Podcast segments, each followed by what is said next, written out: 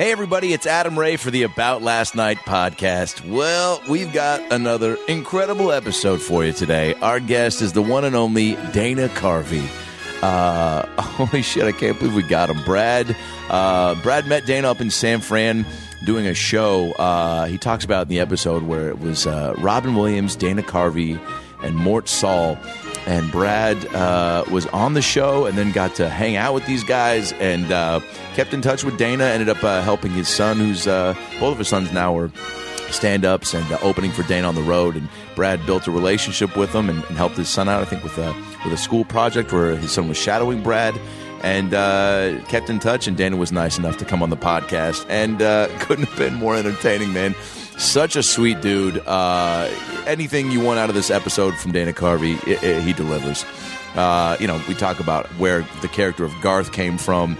Uh, you know, developing his impressions, how he was, you know, a sketch guy that, um, a sketch performer, uh, essentially, that uh, found himself uh, doing stand up, you know, just uh, out of, uh, you know, wanting to continue to, to flex that creative muscle in front of a live audience. But, you know, his, his SNL days uh, really we get into, and it's uh, so fun to hear a, a guy like this who's who's been you know making us laugh for, for so long, where uh, where he gets it from, how his uh, characters uh, develop, the the material he's working on now.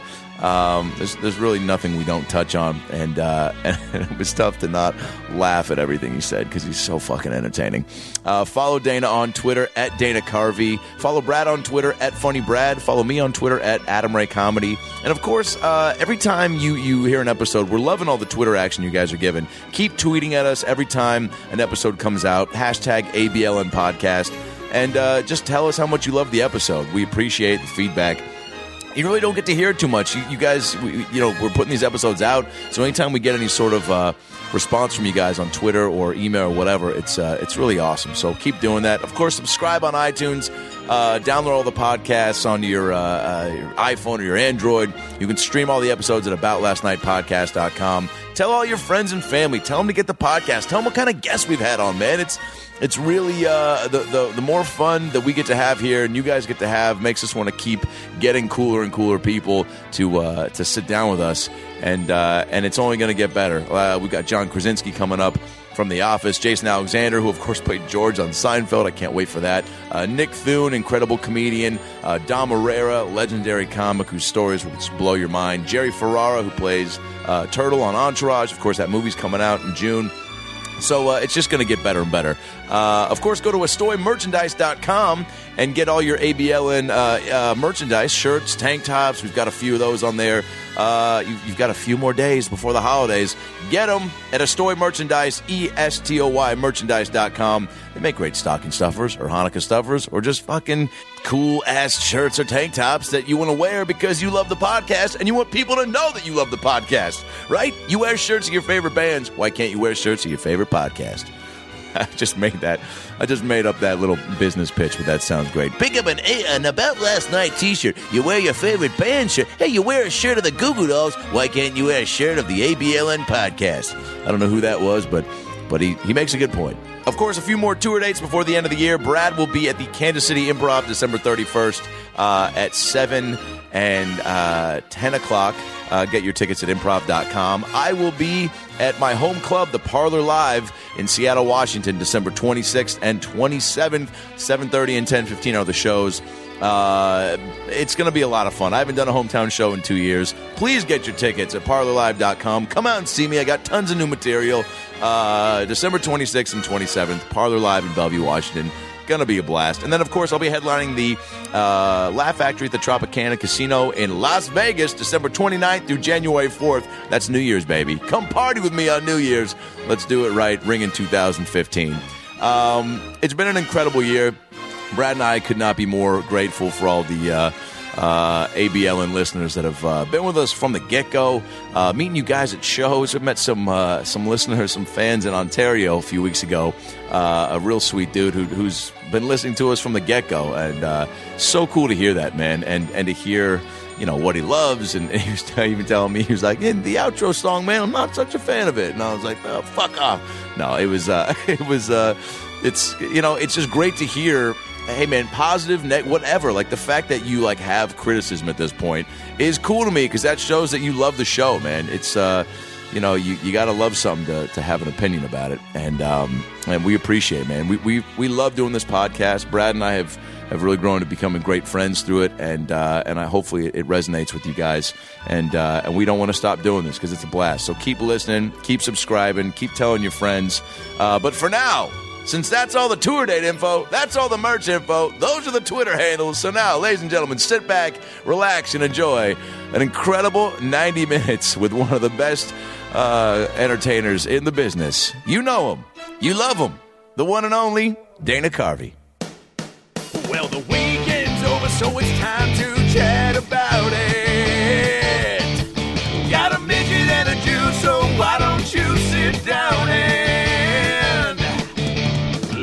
Our dope podcast during lunch, dinner, or breakfast? Brad Williams and Adam Ray are here for you any time of the day. So come on and treat yourself right. It's about last night.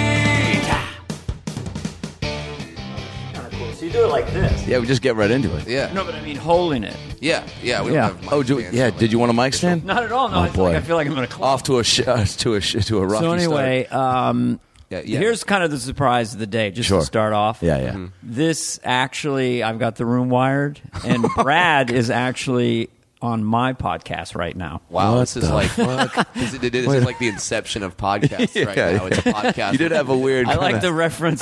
yeah, it's an oh, interstellar, inceptional. So Yeah. by the end of it, no one's going to get what's what, what's Right. going on. Brad and I saw. Have you seen Interstellar? Oh, of course, I would see any science fiction. I watched Okay, you're all about 2001 the next day Oh wow. here. Yeah, because Yeah. I wanted to. What was that like? Um, it's just abject genius. Yeah. it's, it's sort of like the. Uh, uh, I'll try to sound intellectual. The aesthetic, audio and visually, Yeah. is so overwhelmingly the message, and that's why it's a movie that resonates Yeah. uh, for so many decades, and will keep resonating. I don't think you could do that now. I mean, just kind of grumpy old man type talk. You know, they can't. the technology's not there. Although I liked, I liked the, you know, I like, I like science fiction. I like any smart science fiction. Uh, Alien and a- Aliens, maybe not, but Alien. I liked, you know, Yeah, I like um, Close. What about iRobot? Uh, didn't catch that one. Okay. Oh wait, I think I did. With I, Will I Smith? loved. I liked. Um, yes, I Yeah. did like that. I did too. I liked. Um, Although, I but pl- for my kids, Yeah. Planet of the Apes oh, incredible. Blew their minds. Yeah. Right. Before that, um, let's see. That well, there was Soylent Green, loved it. Logan's Run, loved it. Yeah. So I like science fiction. Yeah, Planet of the Apes was one of those movies where the CGI was so good. It took me a few days to adjust to reality. Where I was like, outside of a Quiznos, I was like, that those are those were fake apes, right? Like, where I'm safe here. Can an ape make a doll that speaks? this is the forbidden zone.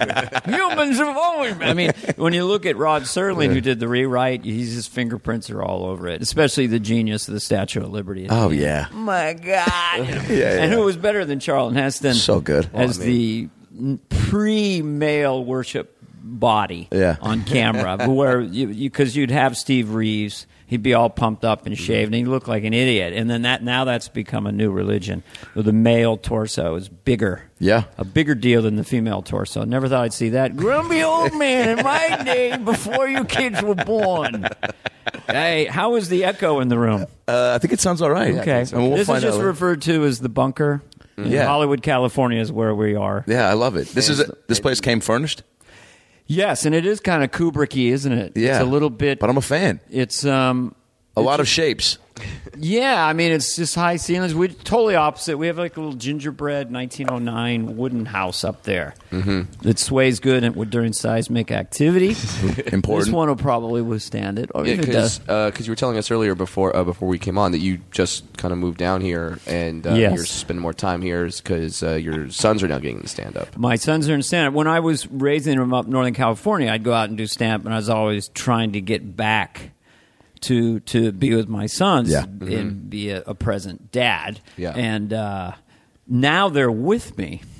So it's perfect. Yeah, yeah. Right. Yeah, I'm already with them. So Yeah, they yeah. were with me at the Irvine Improv last night. So we've been doing gigs, and I, um, yeah, I just consider myself. I, I'm pretty simple. Like I, I shop at the Gap. Are you? Yeah. I'm like, I could live in this or something else. I, I don't know. I, You don't need much to to get by. I don't know why, and I'm more shallow than anyone I know. It's not self-congratulatory. I have a Honda Pilot. Um, Yeah, it was weird. You gave us a copy of uh, your headshot and resume when we walked up. I was like, dude, we know what you've been on, but My tactic in the '80s when I was reading for things Oh, as yeah? an unknown person was to never have a headshot.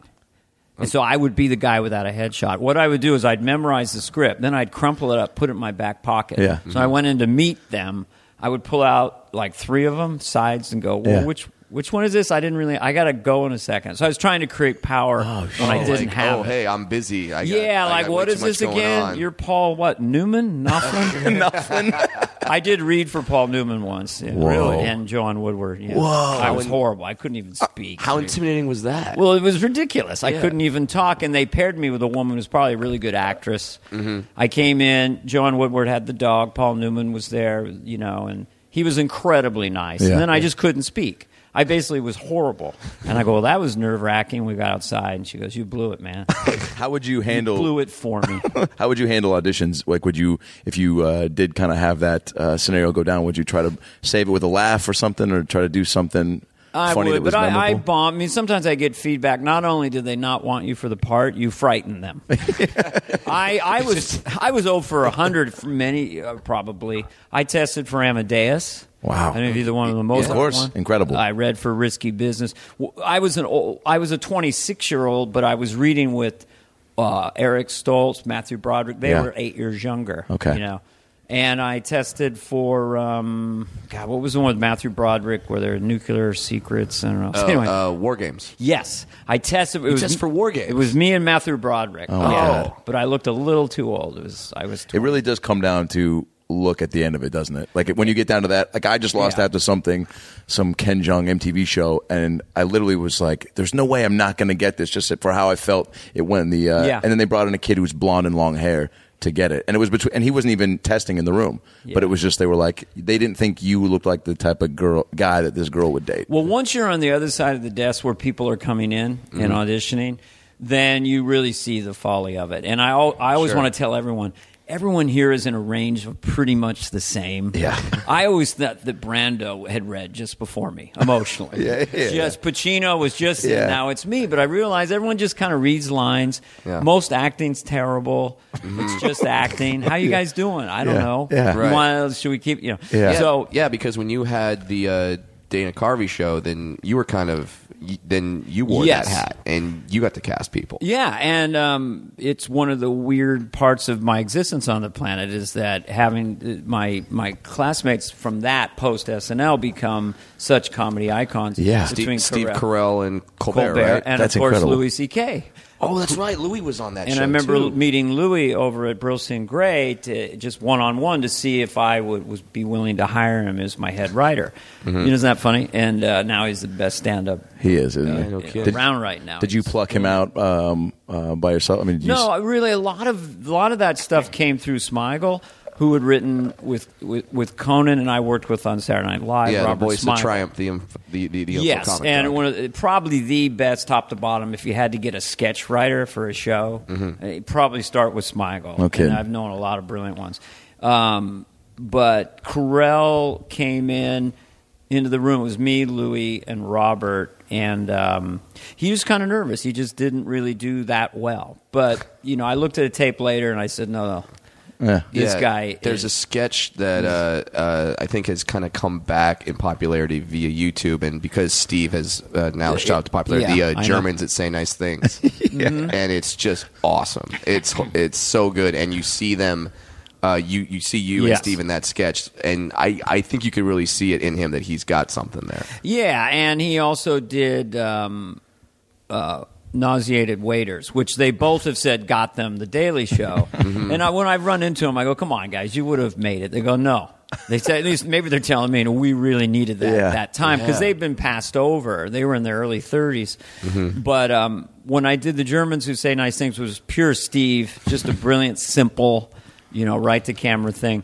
He was like Jon Lovitz, barrel chested, or is, and so he would do it, and I go, okay, I'm going to see, can I just be as loud as he, c- him, Yeah. and never quite make? it. Yeah, Yeah. you guys, he could always be louder than me. It was a pleasure babysitting Kevin. Exactly.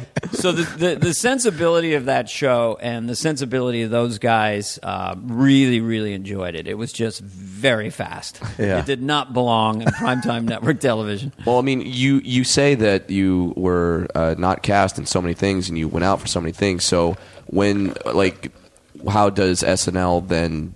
Do, how, how how do they discover you? Well, it's such a long thing, and I, I was talking to Dennis Miller about it. Um, that because Steve Martin's book was such a, I thought such a cool. Yeah. t-. Yeah. Just here's Born- ten years. Here's where. up, yeah, yeah. I was at Knott's Berry's farm. And, and and now I'm the biggest comedian in the country. My journey was so bizarre because of my uh, insecurity and lack of clarity as to who I was. But suffice to say, this is what happened. I started Mm-hmm. doing stand up, and then I LA or Hollywood kind of recruited me from San Francisco. I had a deal with NBC. I was on put in shows. I was on uh, the Marie Osmond Variety Show. Nice. Wow. And um, I was there when um, she did a love duet with Jeff Conway from Taxi. Oh, yeah. And then they did a kiss. Uh, this is in rehearsal, and then they kept kissing and kissing and kissing, and all the brothers came from out of the shadows. Marie, Marie, Marie. You know, I was um, I was in a, a pilot called Alone at Last with Gene Roach. Every time I got a phone call, I thought I was fired. I was in One of the Boys with Mickey Rooney and Nathan Lane. You were a mime, and this is Spinal Tap. I was a mime, and this is Yeah, Spinal come on. Tap Billy So- Crystal. So good. with Billy Crystal. Mime is money. Yeah, Yeah. I read for those guys. Uh, you know, who were also brilliant, Harry Shearer and everything. Yeah, And yeah. Ro- So there I was coming in, and again, same thing. I I said, "Wow, this is so nerve wracking. You guys are all loose and fun." And I'm, so they just left the office and then said, "You sit there, and we'll come in." So they were very cool. to Yeah, me. yeah, yeah. Oh no! Oh, I was no going to be the drummer who blew up and stuff, but somehow they gave me that part. It was very nerve wracking. Oh, they said, Mime "Ah, you money." can stay here and not speak. yeah, yeah, exactly. So I didn't get a speaking line. So you were do- so you were auditioning a lot and just trying to find your voice. I was in uh. Blue Thunder with James Farentino. I had two tracks. I was in LA, and they kept anytime they put me in, want to put me in something, I'd say yes, like an idiot. And the other side of me, I was just developing the stand up Yeah. in the San Francisco scene. Like crazy, like Churchill, all this stuff was happening, but Hollywood would say you want to do this, and then finally they offered me a spin-off of Punky Brewster called Yes. Fenster Hall. It was thirty thousand back in the day, and uh, that I did turn down. And then I went back to San Francisco. I just did stand up. I'd kind of given up. The final thing I did was um, uh, Tough Guys, Burt Lancaster and Kirk Douglas's last movie. Wow. Again, as the straight man. Yeah. Yeah. I thought I was going to be funny. Jeff Kanew was the director. I said, wouldn't it be cool if I gradually start to take on their mannerisms? Yeah. So, you know, I kind of start to talk like Du- you know, a little bit of Bud Lancaster. How are you fellas? You, you sound different. You know, I don't know why you sound like that. My kids don't really know those guys, but they love when I do them. They go, I was just are- gonna ask. They just go, those guys should be movie stars. Right. Yeah. I think uh, I think they have a future, or yeah, maybe a 'cause past. there- I don't there's know. something about a guy who talks like this. Yeah, yeah. It's sure, it's Yeah, incredible. do you ever cater your impressions like when they were growing up? Like, would you like try to do like a like a SpongeBob or like the things that they were into just to? You really- mean when I was growing up, or No, when? when your kids were growing up. Oh yeah, I mean a little bit w- when I was really in my sort of uh, alone years and my wilderness years and Yeah. stuff. Yeah, I'd still have that outlet. So I had Winnie the Pooh shampoo and stuff, and they'd be in the tub. Yeah, yeah, yeah. the trouble, the thing about thicker, the thing, you know. And then eventually they go, Dad, could you kind of talk regular? I didn't really like that. But then shortly after that, because I've been doing the stand up, I was very lucky to get Saturday Night Live. And that was about a 10 year period of doing all these ridiculous TV shows. But I've. So you put in a ton of hours, and you were like, kind of. Do, do you feel like you were ready when you got it? Because I know. Uh, no. Okay. Oh, no kidding. Well, I mean, Terrified. I'd never done sketch comedy. So your stand up, you were working out all your characters and impressions through your stand up. Yeah. But you, but that's just by yourself, and that's a completely different beast, right? To be. Oh, oh, yeah. Well, the first sketch I ever really did, formal sketch, was the cold opening of Saturday Night Live. Holy Now shit. Mm-hmm. they bring in people and they're in the JV squad for like three seasons, and then Yeah. they're a feature. But this, this was my first sketch. And I kept wanting to look at the audience every time I got a laugh. I had to go look at Phil Hartman, look at Jan Hooks. You could look it up. I kept going, get a laugh, look to audience. oh man. so we were just thrown in, and I had no. I just got sick to my stomach for two months when I found out I got it. Well, I mean, uh, pe- uh, people also need to realize when you came in, your cast that was right after Lorne had left, but then was coming back. And Yes. that was after uh, people had said that the show was dead. That was like the Robert Downey Jr. year. The Yes. yeah. So it, it- I think in your in your class was Hartman, Jan Hooks, yourself, Mm-hmm. Kevin. uh, yeah, Ke- Kevin was a feature player. Yeah. yeah, and Yeah. you guys essentially were that cast that saved the show. It was going. It, Thank like, you. Yeah, like Yeah. like you had you had Randy Quaid as like a feature player on Saturday Night Live. It, It wasn't was- exactly working. It was a star-studded thing, and they they all got fired, and that was just the incredible whimsy of me being around at that time, and they were mm-hmm. going to recast. And looking back on it, well, we were told the show for the first and only time didn't have a full season pickup, that we only had an eight-show commitment. And that was the only time in the 40 year history. So we were told by Lorne and, and Dinah Minot, that one of the producers, you guys got to hit the ground running, or you'll be the cast that turns out the lights on 8H. Oh shit. Holy So- sh- yeah, no pressure there.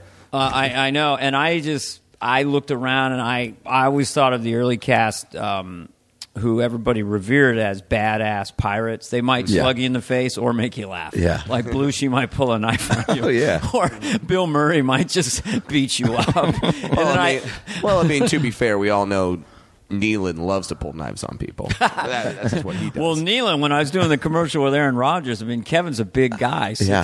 247, Oh, yeah. and then he had the Hans and Franz thing. Oh, yeah. Because people kept saying, well, is Aaron Rodgers a pretty big guy in person? I go, not really. Not next to Kevin. yeah, Kevin Nealon, the Oh, man. comedian. Now there's a monster. Yeah, yeah, yeah. Um, but yeah, that was terrifying.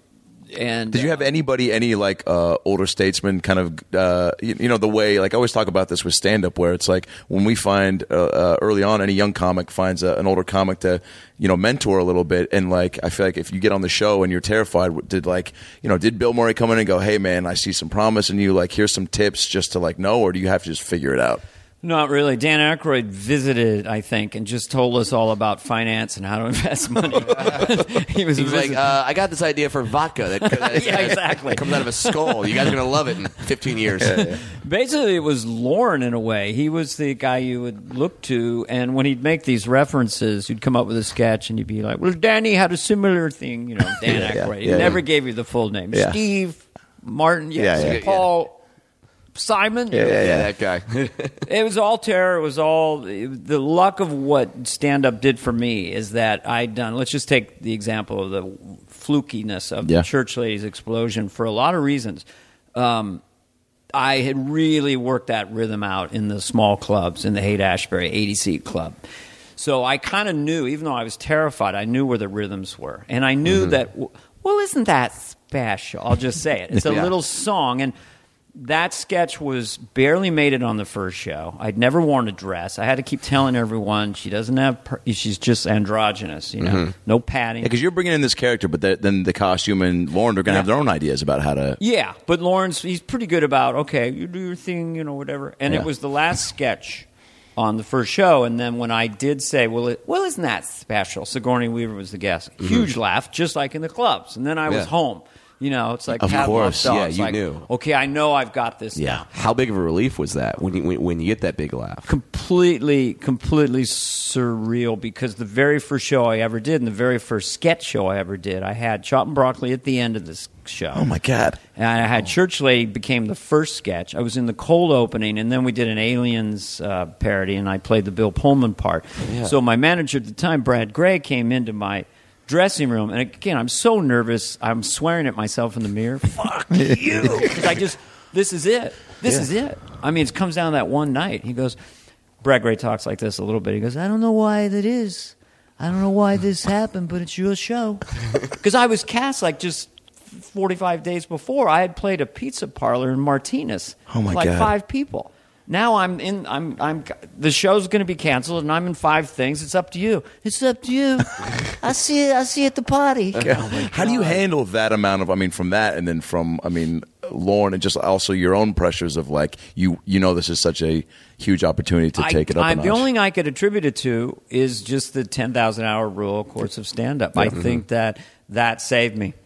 That saved me because I'd done a lot of nerve wracking stand up in my day too. And, you and just knowing that you had that skill, like, hey, I performed in front of live audiences before, not necessarily sketch, but like, and and that's why when you get that laugh as the church lady, it's like, okay, I'm home. I've done this before. Yes, and then because of people looked at it politically because of the Reagan era and Mm-hmm. the sort of born again thing, and that that wasn't my intent, but uh, and then having Phil Hartman and Jan Hooks right at to to the ready when two big sexual scandals hit Tammy Right. Faye Bakker and Oh, Jim yeah. Bakker, Yeah. and and they did them brilliantly. So it was just all this. Just, uh, just blind luck, and it really, really, really helped uh, lift the show for everybody, including me. Was you know, Yeah. Was Phil ever like because as an audience member watching Phil Hartman and Mm-hmm. watching Phil Hartman even give interviews, he was kind of like an Andy Kaufman, where I you, you you never thought you ever really met him. Yeah. W- was like he he was always doing a character. Was uh, did he have moments when you guys were writing where he was just Phil? Oh, totally. Yeah. And he was a really, really close friend of mine. And um, he, um, in Encino, where my wife and I had a house, our kids were right around the corner from them. And so we Mm-hmm. were always hanging out together. But John and I would tease Phil. John called him the wall because you did, you know, it took a while to get to Pat. Phil was very reserved in that way. Hello, fellas. In fact, when I first started hanging out with Jon Lovitz and Phil Hartman, it was all the 40s guy all the time. How you doing? What's the word in the street? You know, Oh, I that's go- so great. I go, who are these guys? Hello. I'm you know, do they anything else? It, it's strange how uh, when I first met Jon Lovitz, I, I thought that that was all a character, but no, that he's like that all the time. He's, Yes. he's just he's always talking. Brad, come play my club. oh yeah, my, my one of my best Yeah. friends is uh, Lisa Kudrow's nephew, and John, and you know Oh, Lisa. No, and so he, uh, I went up to John at the club, and that was like an icebreaker for me. So I was like, "Hey, John, we have a mutual friend, my buddy Spencer," and he goes, "How is Spencer? Is he still Jewish?" John, if there is, yeah, exactly. That's it. John. Yeah. I know. Uh, we he was over here uh, funny. in the bunker a while back, and you know he by he eventually made it to the keyboard, and then it was just the Jon Lovitz, Dana Carvey's gay, and my wife was just in the chair, just tears of life for about an hour. Takes it up the bod, and then and it's just. How much joy is in his eyes? I mean, John is ten years old, and he's also definitely was around in the 1940s. Oh, yeah? because Oh, you really? can't. His look, his voice, everything is just it's perfect. So who he was in a league of their own is pretty, pretty spot on. Yeah, that's pretty much it. Well, he has a very vulnerable, sweet side. When you take him down to that, he's very, and then he does have this sort of hello, and you know, Now, did you kind of latch on to John and Phil? Uh, like, were they some of your favorite people to write with when when you first got on the show? Well, John tells a story, which I guess you know. I have this kind of I don't know faux cocky persona that I guess I use to deal with stress, and I'd kind of known John a few weeks at this point. So he's the star of the show. He's the liar. Yeah. So he tells story that I go into his office and I go, "Hello, John." I'm the way he tells it. I go, "I'm planning on hitching my wagon to a winner." That's what I said to Yeah, him. yeah. You know, and so I immediately liked him and Phil as well. They were just very sweet, fun, nice people to hang out. And with. that's huge, right? Because like, I mean, the uh, would you guys go out to kind of build any sort of camaraderie? Yeah, we to- hung out a lot. We were immediately friends. Um, you know, it was just great to look over at Jon Lovitz. Uh, we were doing the William Shatner sketch with the nerds. You know, get a life, people. you Yeah, know. yeah. And John just made me laugh. He just was a, a sweetness to him. And Phil was just, you know, which you probably heard about, but he was just sort mm-hmm. of a, a Renaissance kind of guy. He would do an oil painting, or sometimes he'd come over, he'd play guitar, he'd play the blues, and he'd do all these voices, and then he could just be a, an actor. He could be the sidekick or the lead. He was just Yeah, sort of, and, and most of the time on the set, his binder, because he was always in 20 sketches, because he was the glue, which Yep. was the nickname I gave him. No kidding. The guy who holds the show together, and it's Right. stuck. Hey. Hey. And he would be should do comedy. fastidiously organized. Yeah. You know, and then, but that would be off to the side. And then we'd ha- he'd have like uh, some motorboat type magazine. He'd be reading about the schematics of an Evinrude motor. Or he wouldn't. Jeez. It was sort of a thing he did. Yeah. I don't think he ever really was that, you know, enamored of it. Do you- so you don't think he's just like reading the magazine, going, "They think I'm into boats. This is so cute." I'm, to- I'm totally fooling them. this is awesome. yeah. Do they know hot air balloons? Am I No. think. But I was a little more disorganized, and that was just my ADD kind of personality. Yeah. You know, I always wanted to throw it away. Um, well, I learned to throw it away. You don't want to peak on Wednesday. Sometimes you Yeah. could blow it out so hard to get it on the show that you never got back to it. As I learned to kind of get it good enough to get it on the show, even the dress show, make sure you don't do it perfect. Make sure it's kind of not quite as good. So when you're on the air show, you're discovering it for, at its best, Oh, and shit. the audience will see that in your eyes. And that probably takes a few years to figure out. Yeah, or Yeah, I think I really got more relaxed after about three or four years. I don't think I was able to do that show properly the first three. Yeah, it's, it's funny. You you really need that time to sit into it and kind of watch it happen and a lot and because the whole concept of live sketch comedy that goes out to millions of people. There's nothing. There's nothing really like Saturday Night Live except Saturday Night Live. No, it, it's it's it's it's a it's a singularity, and you'd be in the uh, in between sketches, and they'd be ripping off. You'd have underclothes and bobby pins, and it's like it literally like Indianapolis 500. They're just tearing Yeah. off your wig and plopping it on, and just and then you have to, and then a lot of rewrites at 10:30, and it'll be in the cards. So you're going out reading it cold. They're just fussing with you. Five seconds. They rush you in the chair, and then you have to remember. Oh, have fun. Have fun. try to remember that. Yeah, Right, while while they're shoving you out there, and while they're explaining new sketch uh, changes to the script, and while yeah, all, they're all of it just a wig on your wild and weird, yeah. and the slat is going down. Are they going to get up in time? Mm-hmm. Three seconds, you know. Yeah, there's a couple. Uh, uh, Crazy. Uh, this guy Beck Bennett and Kyle Mooney. They're on the show right now. They Yes. uh, went to USC with them, and Beck was telling me when I went out and saw him there, he was like, "There's sometimes."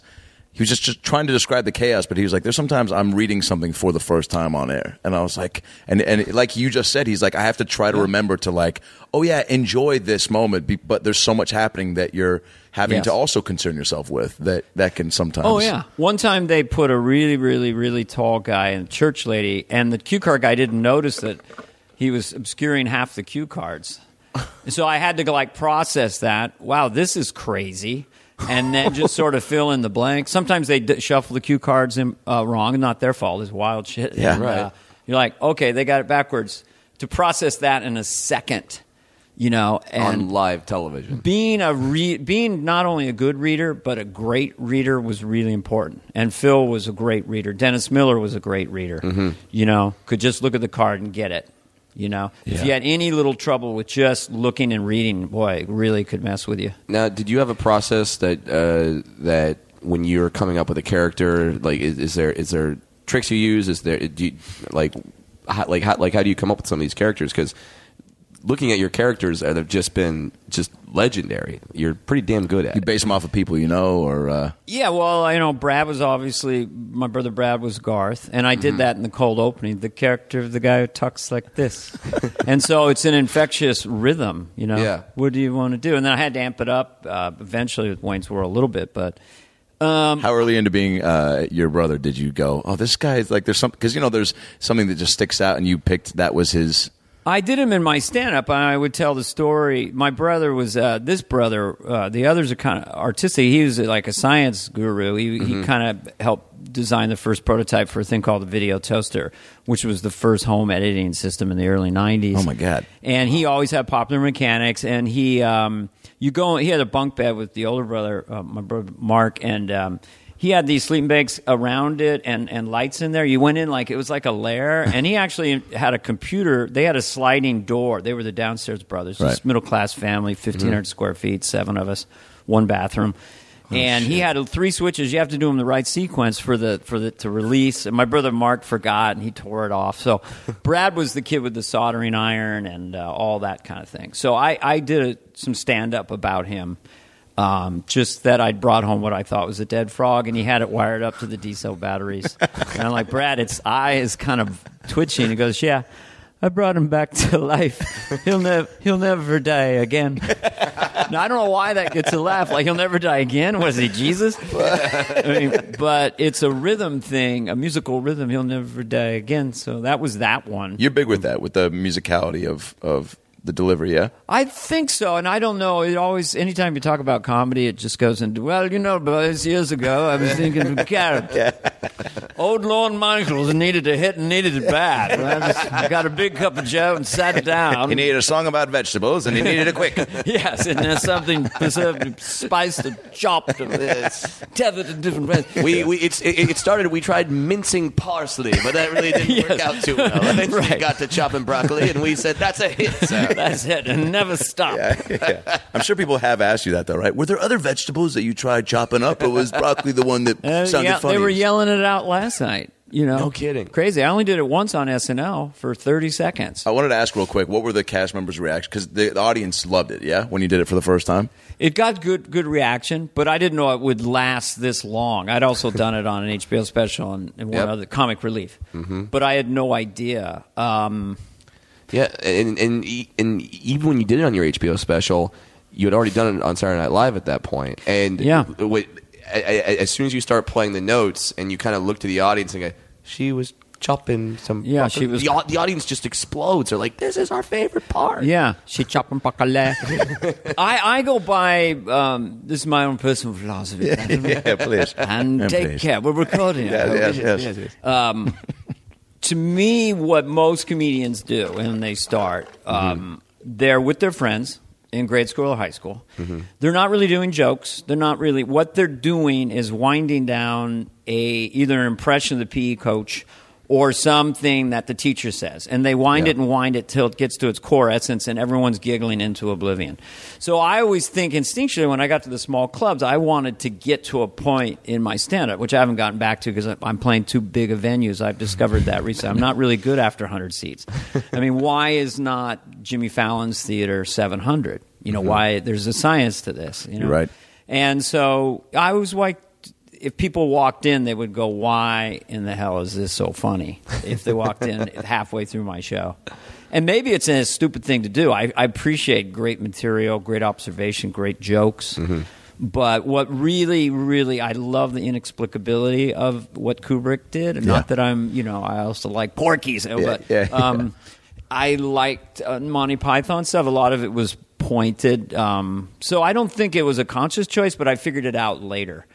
That in my stand up, I always wanted to be a sketch player, but I didn't know it. It would infuriate other people. like when I was doing one of the boys in New York, I'd play the improv, and, and I didn't know all the other comedians hated me. You know, What? not not not personally, Yeah, just like right. what is he doing? He's making voices. It doesn't even there's That wasn't no being joke. done. Yeah. And the guy, this old guy, probably my age at the time, they don't like you over there. He's pointing to like four or five comics. But, you know, I don't give a shit. You're getting laughs. Who am I to judge? You know? you know?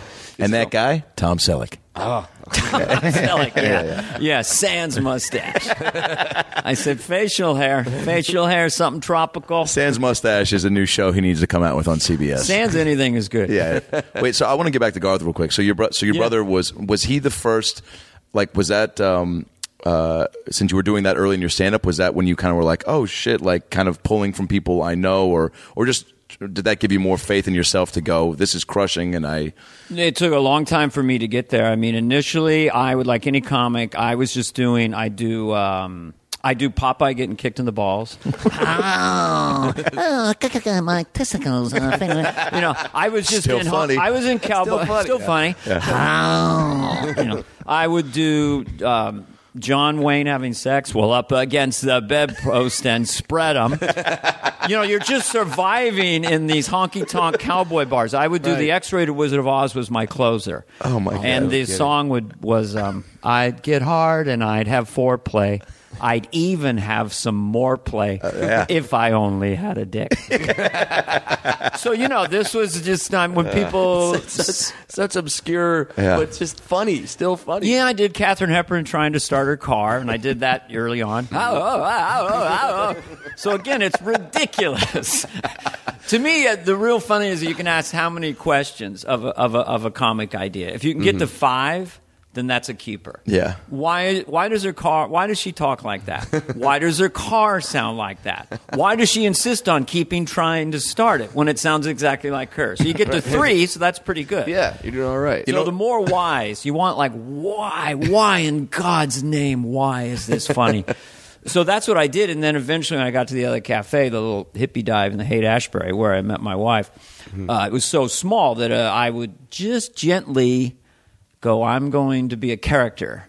Which was kind of corny. in Yeah. those- I had Bobby Slayton around me. Hey, Yeah. Chinese people can't drive. Yeah, you know? yeah, yeah. And then I'm like, I had glasses. I had a trunk of props because I was trying to be Robin Williams, and I'd Mm-hmm. put on glasses. Dinner, babe. I'd start with just generic kind of characters. would you go up in a character like you see sometimes? I would just wear glasses. Yeah. I had a little, um, a little drum and little drumsticks. I do a little drum, and I was a character called Perry Franchement for no reason. Love the name. I love. I am Perry Franchement, and they play my drum. I was better then, really. I would. I was esoteric. I was experimental. I, I would lip sync to a Johnny Mathis song. I'd take a drag of a cigarette, and then right as it hit, chances are the smoke would come out. I had a a puppet that didn't, the face didn't move. This bald, uh, weird, kind of looked like a Bond villain. I put my hand in, and spa- it was just plastic, and I would record its responses on a tape recorder, and I had a foot switch. So I'd go, um, Oh, well, what do you want to tell us, Professor Reality? And then I'd press the recorder and he'd say, My friends call me real. and I'd say, Oh, really? And he said, No, real. That's incredible. Why is the here, five questions? Why is the puppet's mouth not moving? Why, Why does the guy have to press a thing on the floor for the Right. puppet to talk? yeah, it's, it, it's, Why does he set him up with my friends call me real? No one he'd say, "Oh, really?" Does the puppet find that funny? It, when you get to five, then you're you're done. It's over. Um, I mean- you know, why is the church lady trying to passive aggressively en- entrap people and then say, "Well, isn't that special?" Yeah. Redundantly devoting her life Yeah. to trying to trap someone in, into being a sinner, and, then, and then scolding them. And these are sick people. Look at Hans and Franz. They don't lift weights. They have no strength. They're sadistic. They torture people. Yeah. They're paranoid. they're bullies. They just want to make fun of people for being wimps because they feel bad about themselves. Yeah, and that that to go from Arnold, let me tell you, I'm governor, and go to this. Oh look, almost crying. Look, and this is what these are a couple new ones I have. But, uh, you know, look, I could. This one I like. I could dress you up like a little baby clown and put you in the loser circus. Where you would surely be a star. I mean, that's a funny joke. That's incredible. The other one was I could put you on a cracker and serve you at a cocktail party and say, "Hello, guest. Would you like a girly hors d'oeuvre?" so the idea that any human being would be all like, "Oh, shut up! I'm, Yeah. that's not me." Yeah, yeah. That's what makes me funny. That someone would get defensive. right. How great is it that you get a character so well defined that really, I mean, the right like the writing probably for those guys comes pretty easily, right? There's there's a formula for you. Yeah, just um, it, it's a little. It, they're so happy with themselves. Yeah. I, I think it's like an archetype of a character is just is so stupid, but they're so pleased with their little lines. Your buttocks are like marshmallows. You're lucky I don't have a campfire here. so again, so you're saying my buttocks are soft, and you're saying if you had fire nearby, You'd you would ass you on would fire. literally. And why would I let you light my ass on fire? yeah. So we're to four right there. Yeah. Yeah. it'd Were those solid. were those characters based loosely on Arnold, or totally on Arnold. yeah? Mm-hmm. Initially, You had to meet. You met him first, and then Kevin Nealon and Dennis and I were touring, and Kevin saw him on TV, and he told me about it, and we started laughing at how organized Arnold's life is and how everything's perfect. So this is what we did as a song all summer. Drove Dennis crazy. this is this is Arnold pretty much verbatim. You know, you get to the hotel and you run the stairs to get the light workout in, and then you take a nice light shower. You put on a white cotton shirt, and you're ready for the evening. you call Danny DeVito. You say hello, Danny. Hello, Danny. so then we one night at my apartment in New York, we just decided to to do his uh, not so bright cousins who worship him. Okay. And then at one point, Kevin said, "And if you don't believe me, once we got the defensive thing, we laughed for three hours. we realized they were never going to lift weights. Right. They were only going to berate imaginary, and obviously they've been fired and shit, Yeah. fucked with their whole life. Yeah, yeah, yeah. Let me tell you something. And so they're just fighting back. So people initially, that thing didn't kill so hard because people were waiting for them to be really strong and lift things. Yeah. Mm-hmm. And when we just talked about torturing anyone who was watching this obscure show. so I do really still like doing those characters. Oh, yeah. They Well- still make me laugh. Yeah. So, how, I mean, how thrilled were you when the when the State Farm commercial hits? Cha-ching. Well, oh, well, I mean, you're happy about that, obviously. But No, no. y- You know, your instincts kick back in. I mean, you know, by the time you pay, it's a push. You know, mm-hmm. commissions, taxes, no complaints. But you know, it's not like I would. The ceiling would be taller. You know, something. It's, It's also uh, pretty incredible because you could take. I mean, there's so many of your characters that you could take and that are still relevant. Yeah, I mean, go, I mean that you could put in that people would go.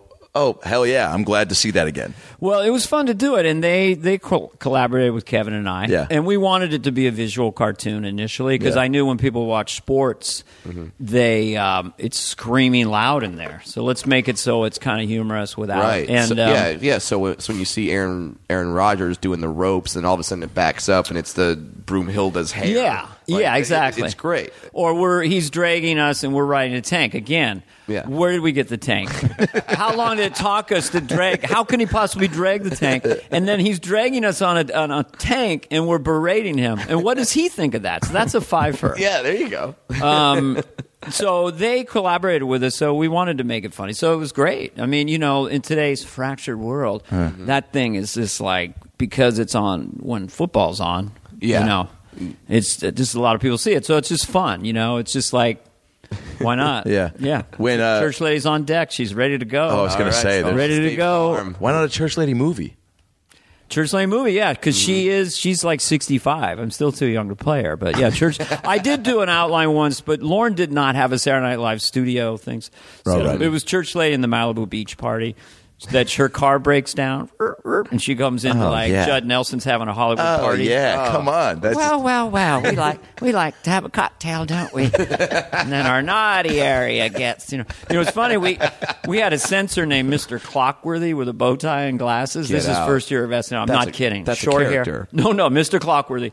And um, he said I couldn't say penis. Well, could I say Mm-hmm. naughty bulbous area? And he goes, Oh, okay. It seemed more pornographic Yeah, yeah. when I'm going. You know, Bulbous. Our naughty our naughty parts are swollen and Yeah, like. yeah. yeah, it, it, it, it's always when you go around the censor, when you, when you go like around the word, it sounds like Like worse or weirder, Like, like yeah. i- i- if, if, Our if bulbous, say- tingly, yeah, or Yeah. you say, oh, it, I got, I like it in the beehole.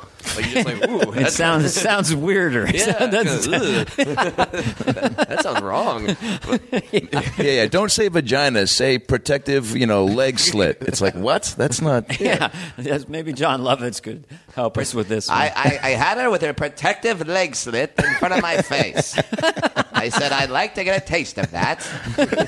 Was who? Jealous? That's his go-to. Oh yeah. Did you who when uh, you're doing Garth? Was it your idea to go? He needs a, a buddy with him, or uh, You know, there's always a different story swirling around that. Okay. But Mike did not have a sidekick when he did it in Canada, and then he asked me to do it. Lorne had said later he sort of suggested a sidekick, and all Mike said to me was, "Your name's Garth, and you dig Wayne." So That was so- your outline for the character. pretty much, and then um, is that kind of how Mike worked? It was like, hey, like here's some here's a little food for thought. I don't know. I mean, I think it was the only full blown collaboration that he had. You know, I had one with Kevin, Yeah. and I'm not sure if Sprockets had a sidekick or. I mean, Coffee had- talk. Yeah, they had dancers in the background. That, yeah, that was Yeah, um, but th- so I just basically thought, okay, if we're doing Stoner Dude characters, you know, the Bill and Ted world, although I think it was the best representation Oh, yeah. and really cleverly written. Um, he, um, I saw that he had brown hair and a baseball cap, so I just, I remember walking through and I go, well, I thought, I think I'll have blonde hair and I'll have these these glasses, and I just used the Brad character. Mm-hmm. As so he'd be specific, you know, and that's why in the movie, the first movie, he has that stun gun. I mean, Brad consulted with me on that when he, they won't let him in the club. Excuse me, I'd like to get by now. He's got all the. Brad told me how many batteries it would take. and- yeah. Oh yeah. So like Brad was a consultant. He on was a consultant on that. Oh yeah, and the second one I had a T-shirt underneath that said "Video Toaster" just to help So Brad awesome. out. No If you look at the flannels, Garth has Video Toaster. Wait, so did Brad? Uh, does Brad dress like? Was that also everything like keeping? Um, consistent? Brad is definitely on flannels and stuff. Yeah, very casual. Yeah. Bearded guy. and I imagine he loves it. yes, Yeah. yeah, because it's you're portrayed as you know a genius or really really smart, a tech nerd. Mm-hmm. You know, Yeah, the same way I think the original Matt Foley sounded like he was pretty pumped that uh, Farley uh, personified him. Yeah. Well, Farley, uh, you know, in his peak glory was, you know, the reason he is so remembered is because we, we haven't seen anything like it yet. Yeah. Never seen a force of nature like that in a studio. Never since. I don't think it's he's. Everyone keeps saying that energy in live in the studio was just like, I mean, He was just just on fire. I did one as Ross Perot with Chris, and he was so game. He never called me Dana. I mean, the very first day, these some of these new guys arrived. I was on Letterman, so I just joked around. I go, he goes, "A lot of new cast members," and I go, "You know who I am? I'm the fucking church lady. Now give me a cup of coffee." You know. and so he called me lady. So did Chris Rock. lady, hey lady. so I was doing Ross Perot. Uh, and somehow Farley was in the sketch. So toward the end of the sketch, for whatever reason, I'm writing. Chris go ride. I'm gonna ride Oh, you. yeah, I'm gonna ride you, monkey boy, or whatever I was doing. Yeah. fatty, fatty piggy man. Yeah, yeah. Squeal like a pig. And he's you know. And of course, Chris only could go all out. Yeah. full 100. percent You know. Yeah. Th- those uh, uh, those impressions of the Ross Perot and the and and and the George Bush. I was in doing research for this interview, Dana. Interesting. Uh, I saw. appreciate it. Very prepared. I, I appreciate it saw very much. A, a, a video of George Bush speaking at uh, Gerald Ford's funeral, yes. and he quotes you. Yeah. He does. He does you doing the impression. He loves it. And I was down in Houston just a few months ago, and he was doing it. We are out in the deck having lunch with the Secret Service guys. Mm-hmm. We're off to the side, just four guys with uh, dark sunglasses, Yeah. you know, men in black over there. Yeah, Are yeah. those Secret Service? What do you think? You know, and he still gotta do it. Yeah. girly man. Oh, not not girly man. Not gonna do it. Wouldn't be prudent. That was the other one. And um, Yeah, 'cause- that's just another surreal thing, along with Carell and Colbert. I've had a lot of weird things that I couldn't have planned, but becoming friends with him, doing charity events with him, exchanging you know Christmas cards, and he sends me letters. And This is Bush. Bush Yeah. Senior called me election day 2004 at home. wow. So his son is running for reelection. Right. He just calls me. Oh, Mr. President, you know, how you doing, Dane? I go, well, isn't your son running for reelection today? Yeah, yeah, but how are you doing? Bar and I saw a special last night. Wonder what you're up to. So, wow. So weird. Uh, you Do know, you, do you have those moments where you just like take the phone away and like scream, like mouth to your wife, like, "Can you believe this shit?" Yeah, yeah. Well, the two of us went to the White House together, and so that was still our peak, most surreal show business moment. Oh, for real? After he lost the election, you want me to tell the story with Jon Lovitz in it? Please. Yes. Because I was on the phone with Jon Lovitz. Oh, God, got yes. call waiting. I heard this is the White House operator number one. Hold for the president. True story. Go back to John. John, I got to go. He said, "What? You have a bigger name?" Well, well, as a matter of fact. So then he's talking to me. Well, people feel we're down. He lost the election. I mm-hmm. made fun of him for four years on SNL. Thought he might come out, cheer up the troops. And I was very naive, and I literally said, "Well, where would I stay? I'm already going to logistics." you know, and he goes, "Pause. Well, you stay at Bar and I right here." So then we ended up in the White House for What? two nights, had Mm-hmm. dinner, lunch. We went to the Kennedy Center honor honoree show with them. Um, you know, I was. I remember Tom Selleck was downstairs. I'm not kidding. He goes, "Where are you staying?" I go, "We're staying upstairs." Staying upstairs? No one stays upstairs.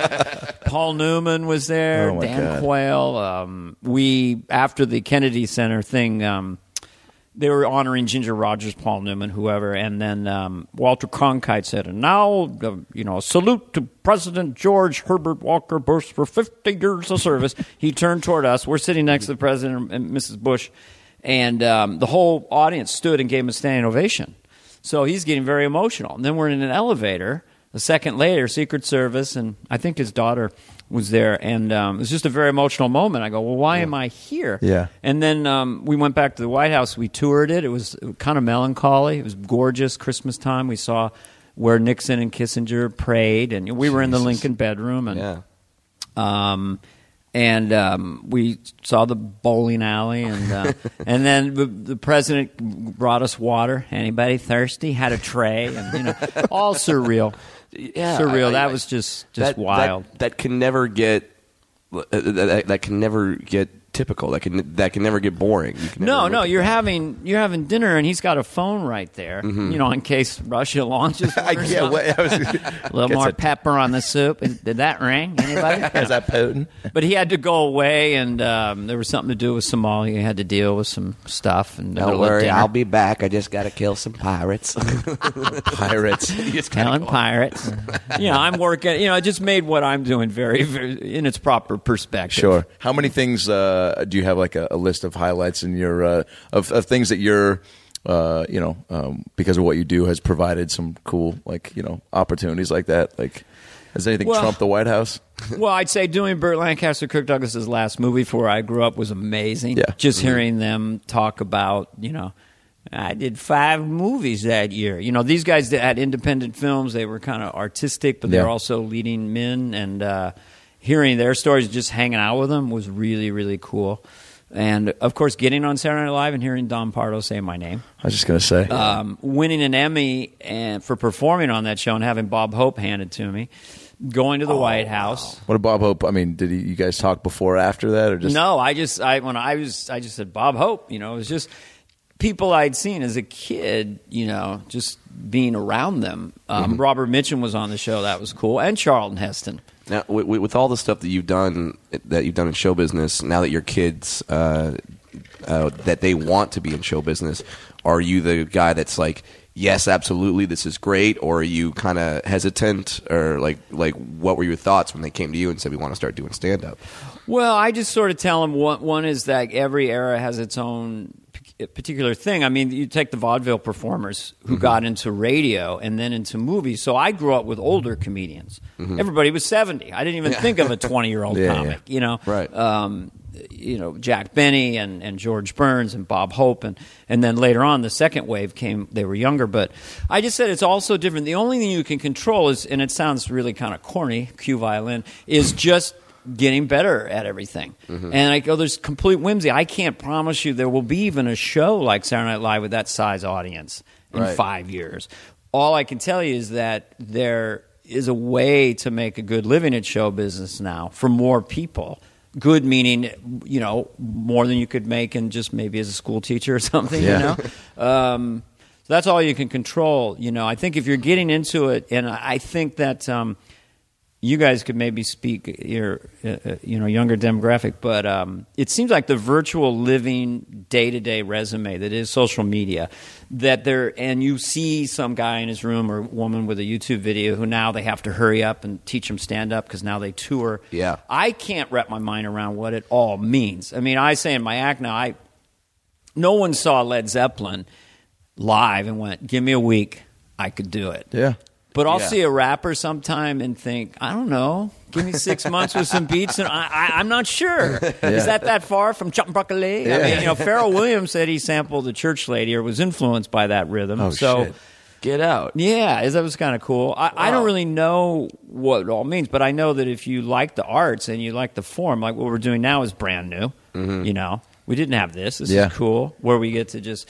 Um, Do you ever do you ever think back? videos. Uh, do you ever think that like uh, oh like, I know some people were like God if only I had like you know Paul, when we had Pauly Shore and he was like man if I had had Twitter bro like back in the day I would have during MTV Spring Break I would have had fucking five million followers. I could have tweeted out Bio-Dome. It would have people more people would have seen it. And there was you know or could- That's Yeah. true. but also in the YouTube videos and stuff and he, he was so he's like I'm so bummed I didn't come up during that era but uh, It you know it's it's obviously the ups and the downs of it. It's just now it's just like you feel like a little you know grain of sand in, in the desert. You know, I mean, I do think most media, which is it's good, is is trending to youth and sexuality. You know, you do live in a world where you know I could never beat Kim Kardashian's ass. I, I'd have to, I would have to kill somebody. it's a sad realization when you Yes. really sit yourself down and go it ain't happening Dana that's Yeah, imagine sitting Peter Sellers down. You were, you're great.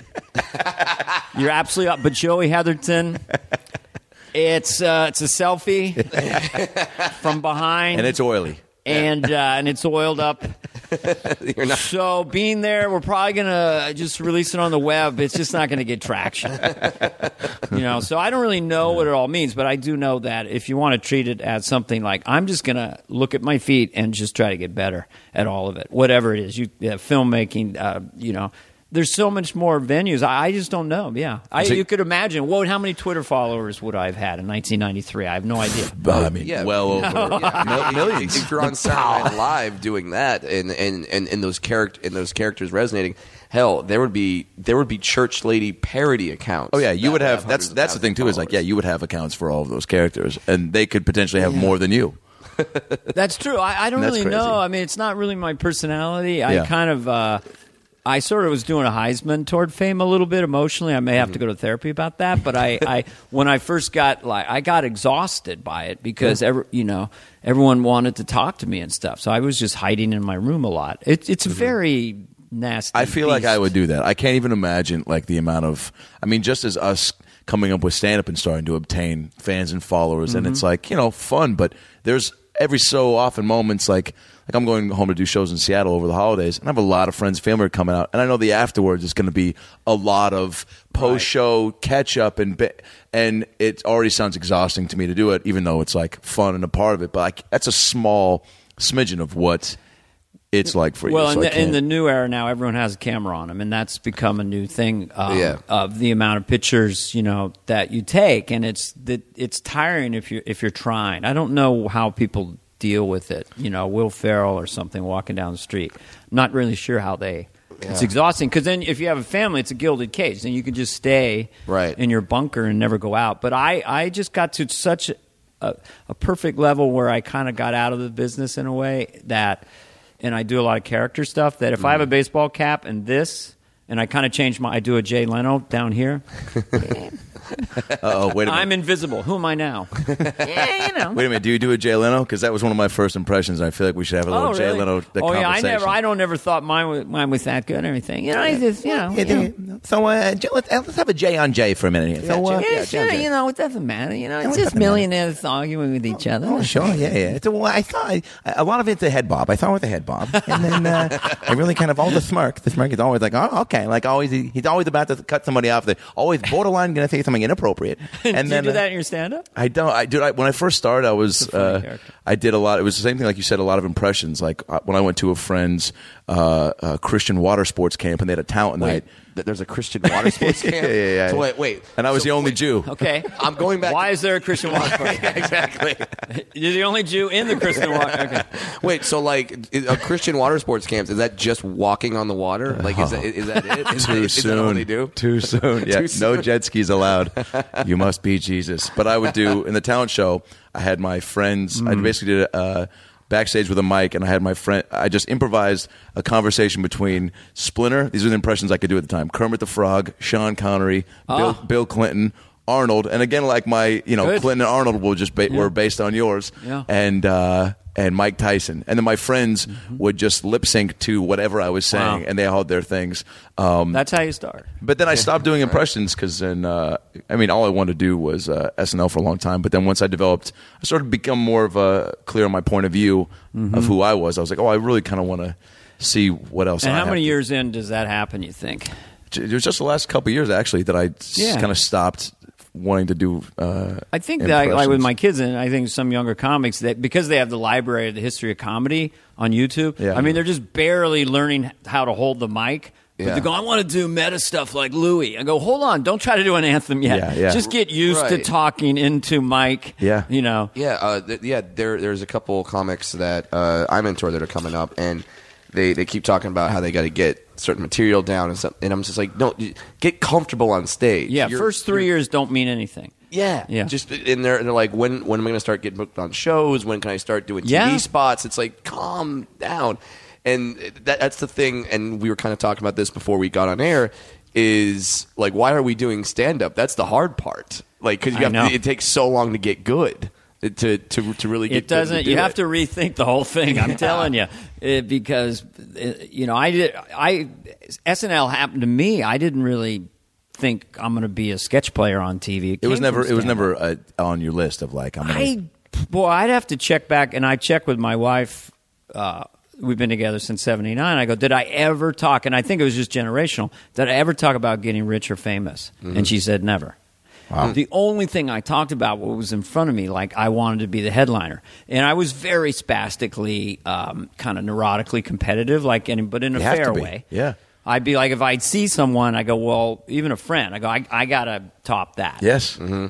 I think that's whether I did or not. But it's good you were inspired. And when Robin would come back into town, he was famous and he'd levitate the room, and he was just so wild and free and so confident. I'd be like, okay, I, I got. I got work to do. So for a long time, I was trying to be him. Then I realized like no one could be him, and I go slower and I do more of these specific kind of characters. And he's this brilliant collage of the Shakespearean actor. I mean, what he invented his construct was ingenious. You know, just sort of the construct of a guy just on stage. Yeah. Because the rest of us were holding on to the mic with Yeah. our bits, and he was like, "Well, her."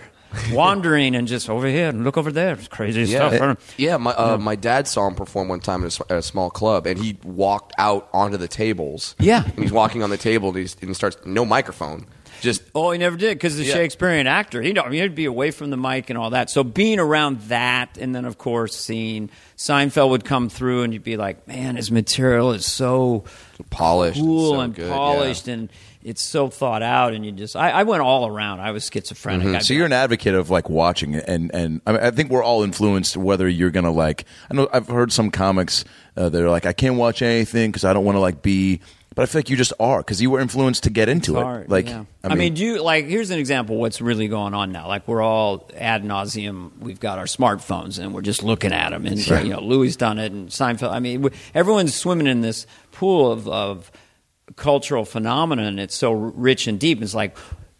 In that case, in a way, you don't want to watch too many because you're like, "Oh shit, it's all taken now. I can't do anything No, about how we're all done. addicted to the web." Yeah, and I mean, what's your biggest web bit right now? What, wait till I get my pen. No, I'm going to record this. yeah, yeah, yeah. A bit, well, I mean, I, uh, I mean, I do a bit about with the phone how a buddy of mine, you know, was super drunk one night and tried to uh, uh, press uh, the phone on the door to open it.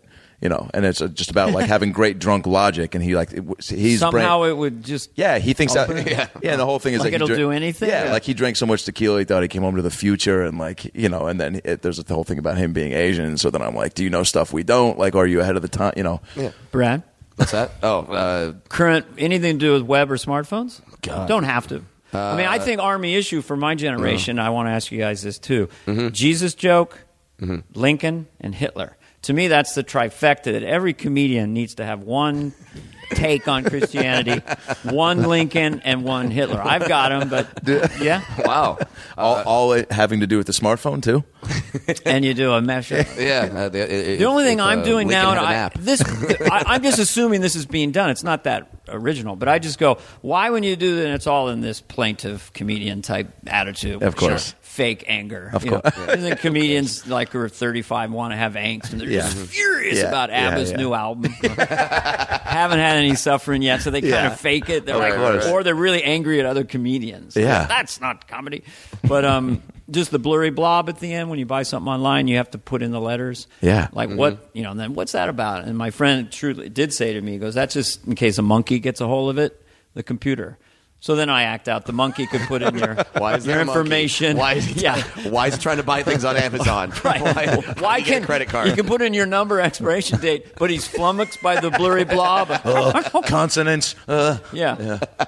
but you know the blurry. The, Of course, And what yeah. do you call that? Caption something. uh, uh, cap, captcha. and that's a great observation too, because that's just something that. But that must every- be done. I couldn't uh, own that. But as an I've never- observation. I I've mean- never heard it. And Never. So Yeah. there you go. All, all you, Dana. Uh, Where do you get your uh, uh, inspiration for material? Well, I have kind of two things. One is Yeah. I have a good problem that when I go on stage, the audience is usually when I'm playing, when I'm advertised, waiting Mm-hmm. for me to do my SNL characters. Last night I was just teasing them. Wait, wait, let me get this straight. You want me to do characters you've seen me do on television as opposed to ones you haven't? You know, they're like, Mm-hmm. Yeah, what? yeah, yeah. yeah. Um, I kind of have one foot in both worlds because Yeah. now I'm older and I'm I'm better read and I think more about things. Mm-hmm. Um, and it's hard to um, f- you know carve out original things in that territory Yeah. because it's not really what they expect from me. I talk about feeling guilty at Whole Foods when I'm, especially when I'm squeezing avocados. Just the first world problems. I could be in a ditch waiting for the rebels to arrive, and yet I'm, oh, God. I mean, it's just that area that Louis touched on. He had that great anthem, "Everything's better, no one's happy." Yeah. right. But it's also just um, just how much bounty we have, and just sort of being aware of that, because no one can just put the faucet on and go water, fresh water, right? and um, Freaking out about it. I'm trying to think what other themes that I that I like to do. I mean, I, your I'm- kids I'm- give you material? I mean, just being. I, I do, and. I still kind of find myself snapping back to sketch. Like, and I love rhythms. Like lately, I've been doing the 25th anniversary. I used to do Scarface or Tony Montana at Thanksgiving dinner. Whoa! And that was my opus. That was seven minutes. So people have been yelling it out when I do kind of Q and A at the end. Yeah. So I've been doing that again, man. I'm trying to wind down to way talk because I like it. What here? So I, he's at Thanksgiving dinner. He's going. He's at, and again, it's just rhythm. Yeah. And this was a catchphrase as big as it was in that special. Pasa sweet potatoes. Pasa sweet potatoes. And that, in that accent, pasa sweet potatoes. And he goes, I look around the table, man. I see the Brussels sprouts. I see the salad with a crouton. But I don't see no gang yams. You know.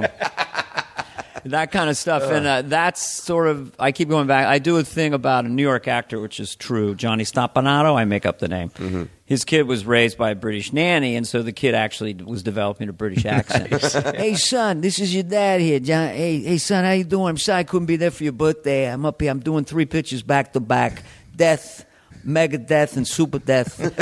I'm sorry I couldn't be there for your birthday. And the kid's like, Oh, it's all right, Daddy. Edwina's going to make me a sudsy tub, and we're going to have some pudding later. hey son, you got a cold or something? You sound kind of dainty. What do you mean, father? I love you ever. Your name's Johnny Stoppanato Jr. Repeat after me. I'm Johnny Stoppanato Jr. so that's one sketch I do. I do a thing about um, ventriloquism where you can make 20, do- $20 million a year in Vegas Yeah. because you can talk without moving your lips. Yeah. Same skill mm-hmm. in 1300 in England. How can you help the king? Well, I can talk without moving my lips. How does that look? And then I just hatched the whole idea of modern ventriloquism. Yeah, yeah, yeah. Well, talk like this. He goes, Well, perhaps you could make your hand into a puppet, call it Willie or Sammy. Have the puppet be lascivious toward women in the audience. Then you would scold the puppet. so this is, you know, that's another like sketch one. I do a, um, a horse whisperer Yeah. with a temper. Shh, easy, fella. Come on now, fella. It's okay. Oh, God damn it, relax. Uh, they're just hit and miss sketches, and I can't really do them in the big clubs. I jettisoned all the. I do Michael Caine as God. Oh, my like God. he comes down. I just want to let you know, I'm God, and I made you, and you know, stop killing each other over religion. And, Wait and a it- minute, because I can only do about three impressions, and Michael Caine is one of them. Oh, that's good. And I've That's never very tried to do Michael Caine, but I think this is the time for all three of us to No, do it. you just it, when you do Michael Caine, you got to act like there's a taffy in the very back of your throat. It is. It's very soft. He goes down like this. She was only 10 years old. and they bloody killed her. He's got two things he goes up. But I have him as God in the sky, and we ask him, "Why are we? Is there a heaven?" That's completely classified. You know, why did you create sex? because I like to watch. I'm not proud of it. Oh, we timing a, on that. Are we a special planet? No, you're kind of a she minus. I made a few trillion of you. You're pretty good. You had Bette Midler and Einstein. After that, not much. So this is That's like got a crush. How do I? Well, you in a small club. I, I as Mm-hmm. I've gone around with my boys. I mean, when I am in a small club, I find myself going back to my roots and doing this long sketch form. But when I'm in a big a theater, a big club, I didn't realize all these years. Yeah. It was it was uh, not good for me to play all these giant rooms for the ching ching money. Do you feel like you're just, I mean, more trying to fill the space more, and that's not as. They, I I think they need to kind of read what I'm feeling. Like if I was at the Ice House, I was doing the Scarface, so I was just really taking 20 second pauses. Pasa sweet potatos.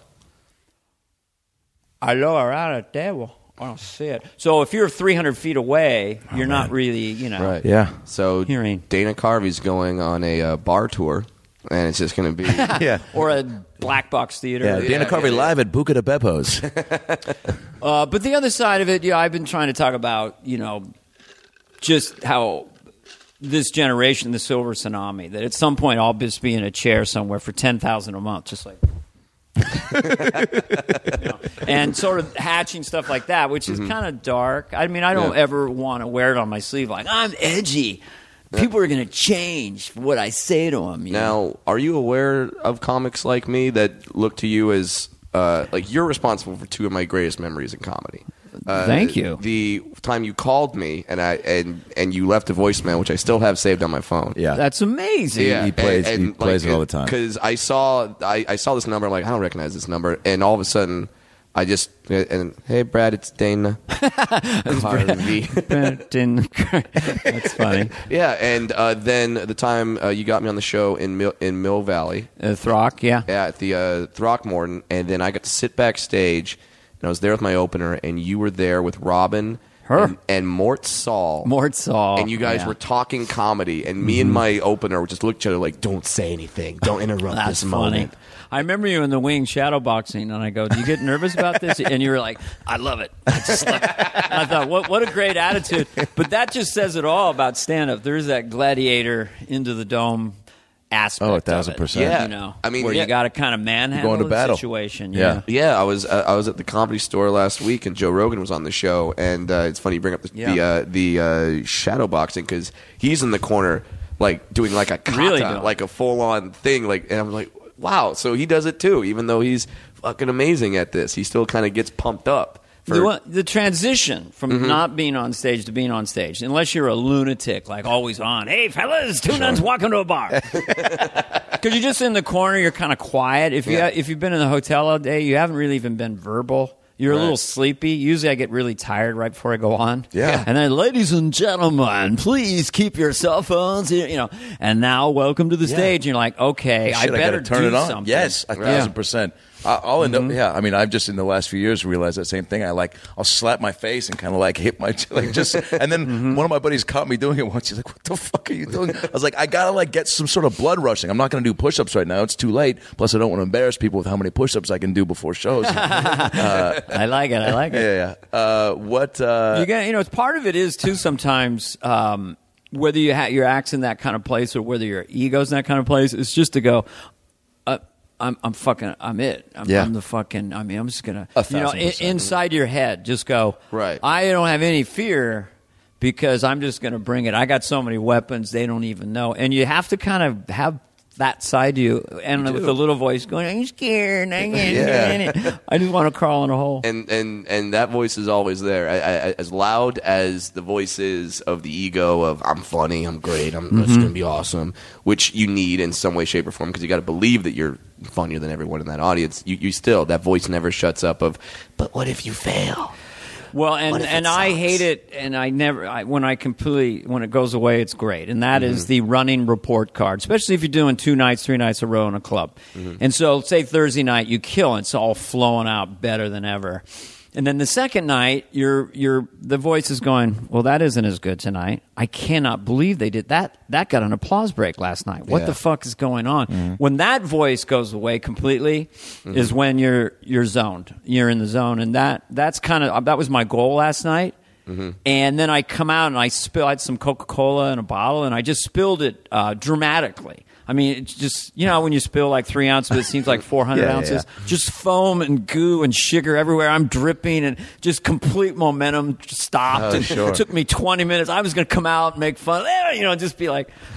and I thought, oh wow, total reset. And then you're just like, so it's a mind fuck, isn't it? How do you recover if you're doing like a new bit or impression or something, or do you just always crush? If something doesn't hit the way you planned, do you make a comment on it? Do you kind of just power through and keep going until you find? Um, it'll kind of depend on the moment. I, I will sometimes break it down, or you know, there's a bit I'm doing now that's a little bit uh, hit or miss because you know I don't know the sensitivity or political correctness of it, but I, uh, you know, as me being a white male, it's me. I do a uh, a Chinese documentary that I saw about about China, and it's about their their economy and their their structure, their government. But it's still me doing kind of a me shai dong mo gan dai xi dai bai ai, you know, kind of fake Mandarin. Although I'm thinking of learning it actually.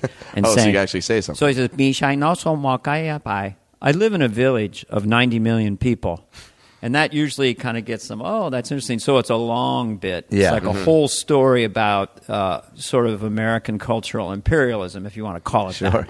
How they're going to need Dana need Carvey grows up. they're going to need all our stuff. You Mm-hmm. know, like he's on medication, he reads a self help book and feels bad about his own life because Oprah says God has a plan for everyone, and it's like she shall buy you, and then his plan is this life. So yeah, Wow. it's kind of interesting for me to at this point of my existence doing this, it's a little bit like how can I keep myself interested? I was just going to say, like, that's Yeah. got to be the biggest. Uh, Yeah, how can I keep myself interested? And so that's the only way is for me to stretch the envelope a little bit. But I find the stuff that really, really makes me laugh has a hard time getting mainstream laughs.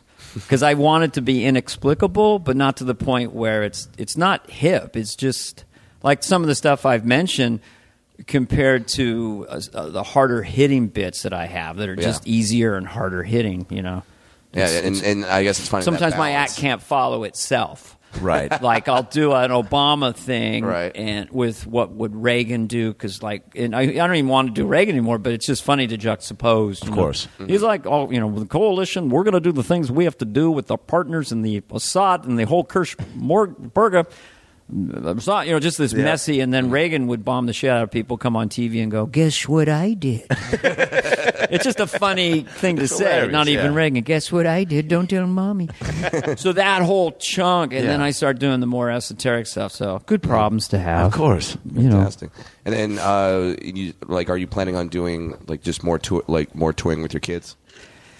Yeah, I mean, when I found out that they were, they're still doing all the crummy, weird little mics, but they'd show me pictures, and it was like uh, other comedians are the audience now, and Yeah. they're the other uh, comics are looking at their set and kind of looking up. I go, well, that's not even really stand up.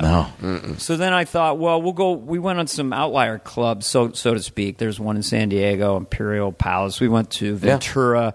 Ventura Harbor, Um, and I just took them along just because I thought this is going to slow down their development. You know, it's all masturbation jokes. No one's really listening. No one cares. And and I think I don't know if it's conspiratorial, but comedians love a comedian's comedian because they know it's one less guy they got to compete with. Yes. Yeah. Oh, were you played a silence?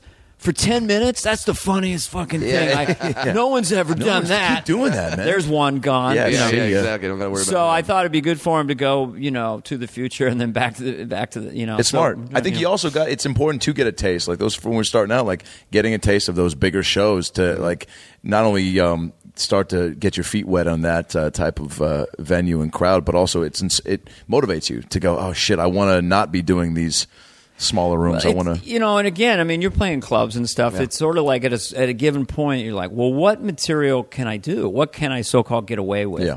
And when I was playing the honky tonk bars with the blender, that's when I was doing, Oh, oh yeah, I kicked in the testicles.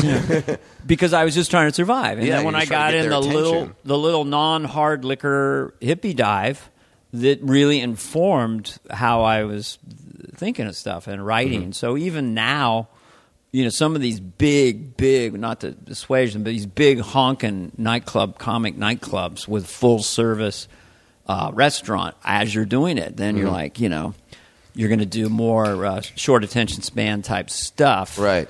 Um, Well, you're all yeah, you're you're almost back to the roots in that in, in, in that way because before you were competing with the blender, and now you're competing with the food and the presentation. Yeah, and- and the my own- smartphone that's in their pocket. That's yeah, buzzing. all that, and my own past, which is Yeah. I said, no complaints there. You know, I mean, if I shoot a special, I'm thinking of reasons uh, for all the reasons we're talking about doing it at the Throckmorton where Mark Pitta is, but on his open mic night or his showcase night. Oh, man. because I've played that and they know who I am, but it's not all my diehard fans. Right. So I'm much more experimental. I have way less pressure. Like the last special I did, the audience was so nice, the crowd was so packed, and so I started here, and then I had that voice the whole time. I was like, felt like I had a, I was getting through a, a school test, you know, Yeah, which so- sometimes happens. Yeah, so you all, so you almost want to be forced to build up, right, rather than just. I'd rather have a shitty high. audience. But I have a whole. I don't know. What do you guys think? I mean, I look at Netflix and I look at all the specials, and uh, That seems like the way people are going. And uh, everyone's got a special. So what does Mm-hmm. it really mean? And do they really in, are they impactful? Does anyone really see them? I, think mean, I know that. Yeah, uh, um, like- I got quite I got quite a few friends that uh, have specials that have seen bumps in their career because of it, and it, it's just another way of people are able to discover you. Uh, I, I certainly hope that's the case. I got one coming out later this year. you, have you shot it yet? I, I did. I shot it in, Later this year, it's getting late. Is it A couple coming out weeks, on man. Christmas? Uh, not uh, not by Christmas. It's going to be uh, early to, early 2015. Tell now, them- where is it going to show? Uh, either sh- probably Showtime. Did New Wave do it? Uh, no, thank Oh. thankfully. Okay, we'll we'll talk about that later. Okay. So who did it? Showtime. Uh, yeah, Tell them the name of the special. uh, fun size. Brad Williams, fun size. Oh I, oh, I thought it was I got a cool voicemail from Dana Carvey. Oh, okay. Yeah, that's, I mean, that was the original. I'd be happy to do a forward, you know, come out in front of the red curtain with a tie on. Good evening, ladies and gentlemen. Once in a lifetime, you see a talent that emerges in a way that's, well, I could only call it fantastical. Is it like an eclipse of the sun or an, a volcano that hasn't erupted in a thousand years? You be the judge. But now I present to you Brad Fitzgerald Williams. We'll give you a middle name. You better change your name. You know what? Um, uh, you know, screw screw the Morgan. I'm I'm now Brad Fitzgerald Williams. yeah. yeah. That uh, uh, that's what's going to happen. So I was thinking of a, a virtual reality when you know Jack White, how you put on glasses Yeah. and you're on stage. Or I was thinking of doing one where I- it's released in four 15 minute specials. Um, or you know, uh, ten minutes a month, and there's a storyline. I'm just trying to Find I a don't want to different do way. one that doesn't, and you know, I can't show my well-oiled ass, although that would probably get some attention. well, no, with that attitude. Yeah. Now, have you have you seen uh, our buddy uh, Harland? You know Harland Williams on right? the on the mountaintop. yeah, yeah, Force of Nature. Yeah. What did you think of that? Well, I I think he's hilarious, Oh, he's and I. I had to watch it. But I honestly, for and this is for me too. Yeah. I almost have never finished a special, even Yeah. my friends. I make it thirty five. That's I don't good. know why, and I don't know why specials have to be sixty. I think they should be forty. I was going to ask. Yeah. Yeah. forty. Well, look at the Comedy Central uh, when the people do these half hours. It's like twenty-two minutes, or even the hour when they air it. Isn't it like 44 forty-eight minutes. Or- yeah, yeah. yeah, Yeah. 44 minutes. Yeah, if you uh, if you if you include the commercials, yeah, it's it's almost like an hour. It- It's it, we we've hit, we've hit these milestones in our head where uh, the special has to be an hour. You need 100 episodes to get into syndication. These nice Right. round numbers. That Yeah, what if we were releasing a new half hour every year? Like, what's are people that thirsty for thirty more minutes right away? I don't know. I mean, you know, I've thought about this more. That my, my kids are into it, and it, it, it seems like like almost everybody, if they want, can record a special that gets hysterical laughter. Yeah. And sometimes you'll see a comedian, and um, you could tell they're they don't really have the goods, but you know what the fuck, and they're killing. So okay, that's been done. We've seen that. Yeah. That's not an accomplishment anymore.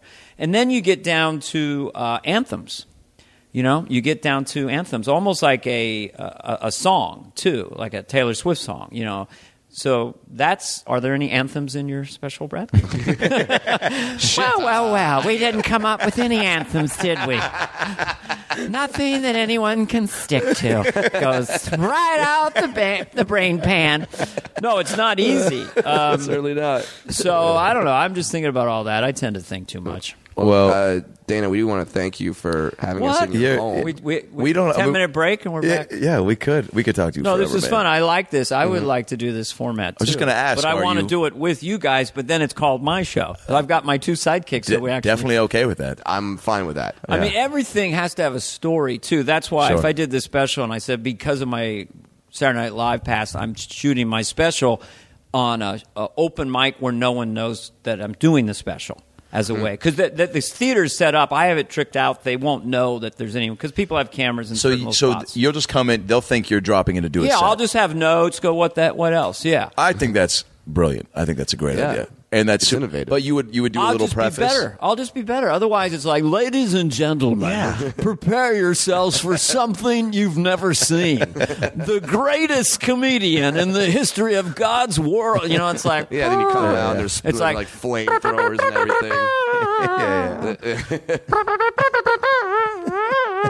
the old F troop thing. Yeah, yeah. Um, I want to ask real but quick. yeah, it's been fun. I want to ask real quick because you mentioned uh, that uh, when you would watch Seinfeld and Robin, uh, as far as trying to like using them as a, a Feeling bad about my various right. deficiencies Would they- compared to them. right? But would they ever um, uh, take you aside and, and give you like because you were performing with them, right? So Well, Seinfeld came through a few times. I didn't really hang out with him that much because he was out on the East Coast. right, okay. I'm trying to think who were really mentors to me. Hmm. I don't know. You know, I was with Buddy Morra and, and uh, as a manager, he was with Robin. Those guys, Morra, Yeah. Brezner, and they they would tell me uh, do do stuff from your personal life, and I I just had no idea what they were talking about. Yeah. Well, that's not funny. What do they even you know? And that took me a long time to do that. You know. But um, they also told me not to do characters, and they told Robin to slow down. You know, so they were. no, I'm kidding. they I'm kidding. Tom- I don't know if they did. or And they not. told Tom Selleck to shave the stash. yeah. Um, so anyway, how do we close it up?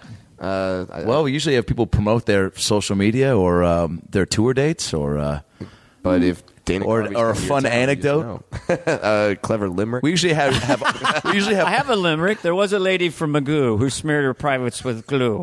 if they pay to get in, she said with a grin, they'll pay to get out of it too. You could do Liam Neeson. That's an easy one because it's just the growl. It's just a Liam Neeson. Growl. Let me tell you something. This is what I start with the audience. I have skills I've acquired. skills I've acquired over 30 years of stand up comedy that make me a nightmare for an audience like you. if you laugh, no harm will come to you. But if you don't laugh, I could kill you. I'm not kidding. Anyway, he's just that. You you just try to think of who else to do because the fracturing, you know. What about a Tony Danza? That was one of my first impressions. Hey, I'm Tony Danza. No, it's like- as long as you say the name, you're halfway there. Because I was thinking of going up and going, I'm, I'm, uh, what's his name? I'm Benedict Cumberbatch. Oh yeah. As long as you say the name, Right. okay, People like, go, oh, "Oh, okay. that's him." yeah. yeah, I'm Benedict Cumberbatch. Hello, I'm Morgan Freeman. Oh, that's him. Yeah. Morgan Freeman. Well, I had Frank Caliendo come on stage. He, he came by. I'd never met him. So I said, "Oh, come on up because I'd be exhausted. I want you at that point in my Yeah. show." And he did. He just his Morgan Freeman's like wound down to like some alien type level, you Yeah. know. And his, yeah, he's kind of he's he's pretty amazing. Yeah.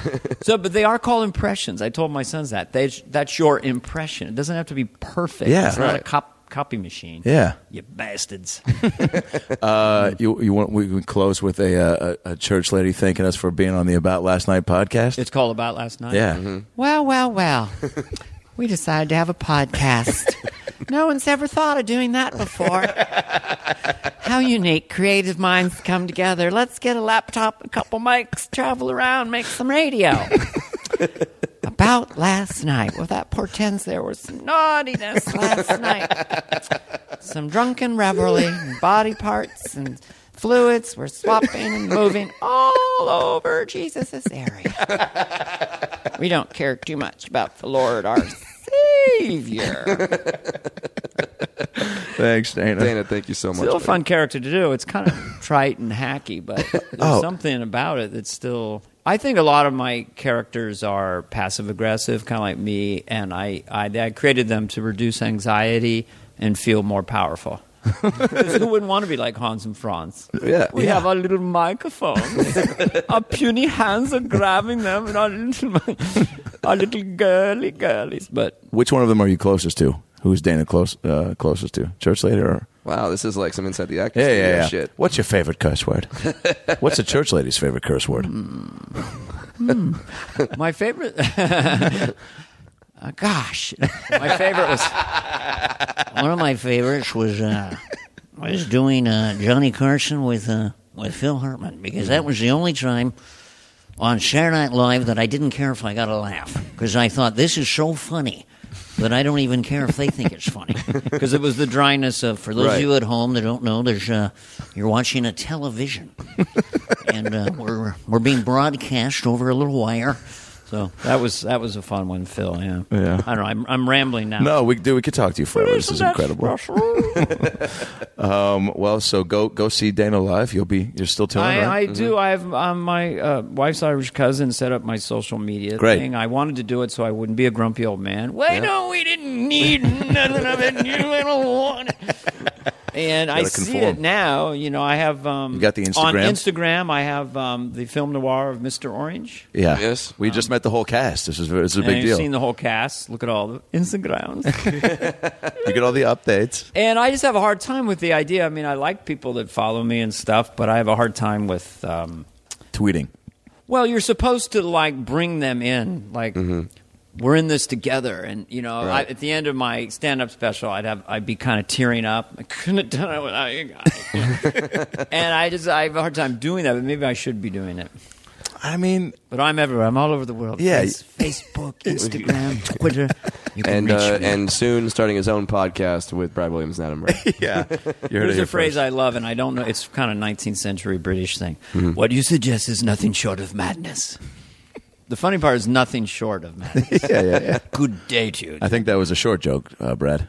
How dare you? Short you? of madness, how dare you, sir? And that's when you say "good day" to you, sir. Good day, which Dana is Carvey. basically "fuck you, sir," in British speak. Yeah. Um, yeah. Uh, anyway, so thanks for having me. You're the Uh, best. About Thank you. last night. About last night. Thanks for coming to the bunker. Yeah, thanks for having us. Um, every 58 minutes, the electromagnetic locks will release you. You'll be able to leave. You All probably right, have a little bit of time. Good. You have Yeah, to, yeah, stay yeah. in here. So, I appreciate it. to all Thanks, our Dana. ships at sea and all our sailors and all our men, I don't know. I have a British thing going on right now. this is Paul McCartney for About Last Night. I'm just doing tags where this is Paul McCartney for About Last Night. You know, if you want to do a groovy podcast, try and for you. It's a good old song. It's almost like Bing Crosby. All right. Thank you very Thanks, much, Dana. ladies and gentlemen, and good night. So that's the show. Thanks for tuning in. We had laughs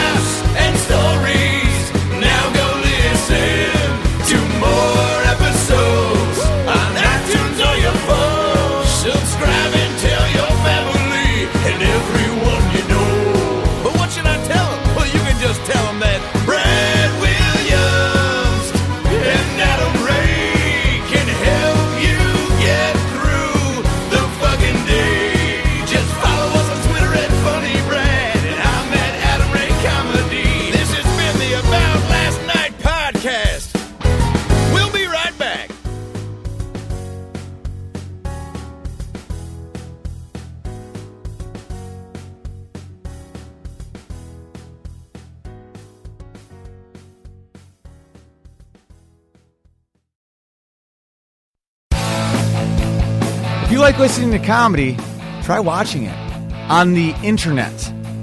The folks behind the Sideshow Network have launched a new YouTube channel called Wait For It.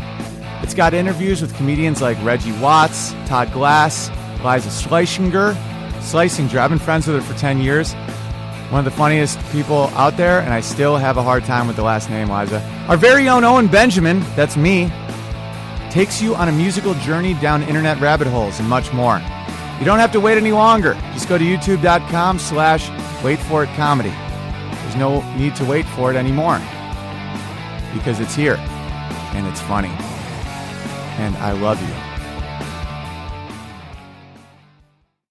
Stop letting fibroids and endometriosis take over. Right now, thousands of women who have visited the specialists at the Center for Innovative GYN Care are saying the same thing. I shouldn't have waited. Waiting to treat a GYN condition can prolong the symptoms and often make them worse. Fibroids will grow, endometriosis will spread. Why are you waiting? The CIGC specialists use exclusive laparoscopic techniques to treat complex GYN conditions. You don't need to suffer from abnormal bleeding or pelvic pain. Book a consultation at innovativegyn.com or call 888 surgery.